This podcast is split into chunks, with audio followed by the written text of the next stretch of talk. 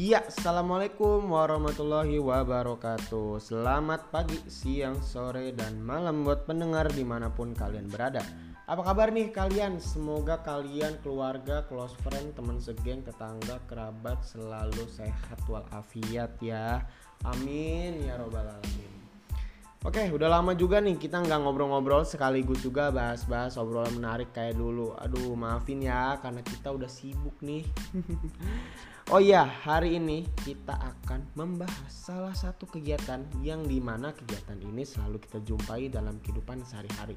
Apalagi saat kita bertemu bersama orang lain, yaitu gibah. Waduh, ini buat para ciwi-ciwi nih pasti udah nggak asing lagi sama gibah. Ya, dalam agama Islam sendiri, gibah yaitu adalah suatu perbuatan di mana kita membicarakan aib atau keburukan orang lain.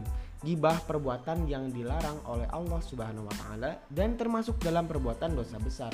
Bahkan nih, meskipun yang dibicarakan itu sesuai dengan kenyataan, tapi tetap gibah itu perbuatan yang zolim. Waduh, parah banget nih ya. Oke, dari penjelasan udah gue jelasin tadi nih. Sekarang gue mau ngejelasin gimana dan kenapa sebab-sebab gibah bisa terjadi. Yang pertama, karena kemarahan seseorang pada orang lain sehingga timbul keinginan untuk membuatnya sakit hati. Yang kedua, karena kebencian yang sangat mendalam sehingga timbul keinginan untuk membalas dendam dengan membicarakan kejelekannya. Masya Allah, gimana ini? Yang ketiga, karena adanya keinginan untuk tampil lebih baik dibanding orang yang hendak digibah. Sungguh terlalu ya teman-teman. Oke, gibah sendiri juga dijelaskan dalam Quran surat Al-Hujurat ayat 12 dan janganlah mencari-cari keburukan orang dan janganlah menggunjingkan satu sama lain.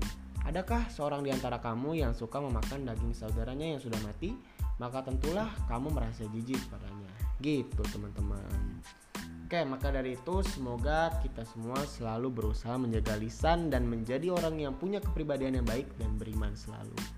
Oke, itu tadi adalah podcast tentang bahayanya gibah. Buat kalian pendengar nih yang masih suka ngomongin teman, sebaiknya di stop ya karena itu termasuk dosa yang begitu besar nih. Oke, kalimat penutup tadi akan mengakhiri segmen kita hari ini. Gua Putra, sampai jumpa lagi di segmen berikutnya. Dadah.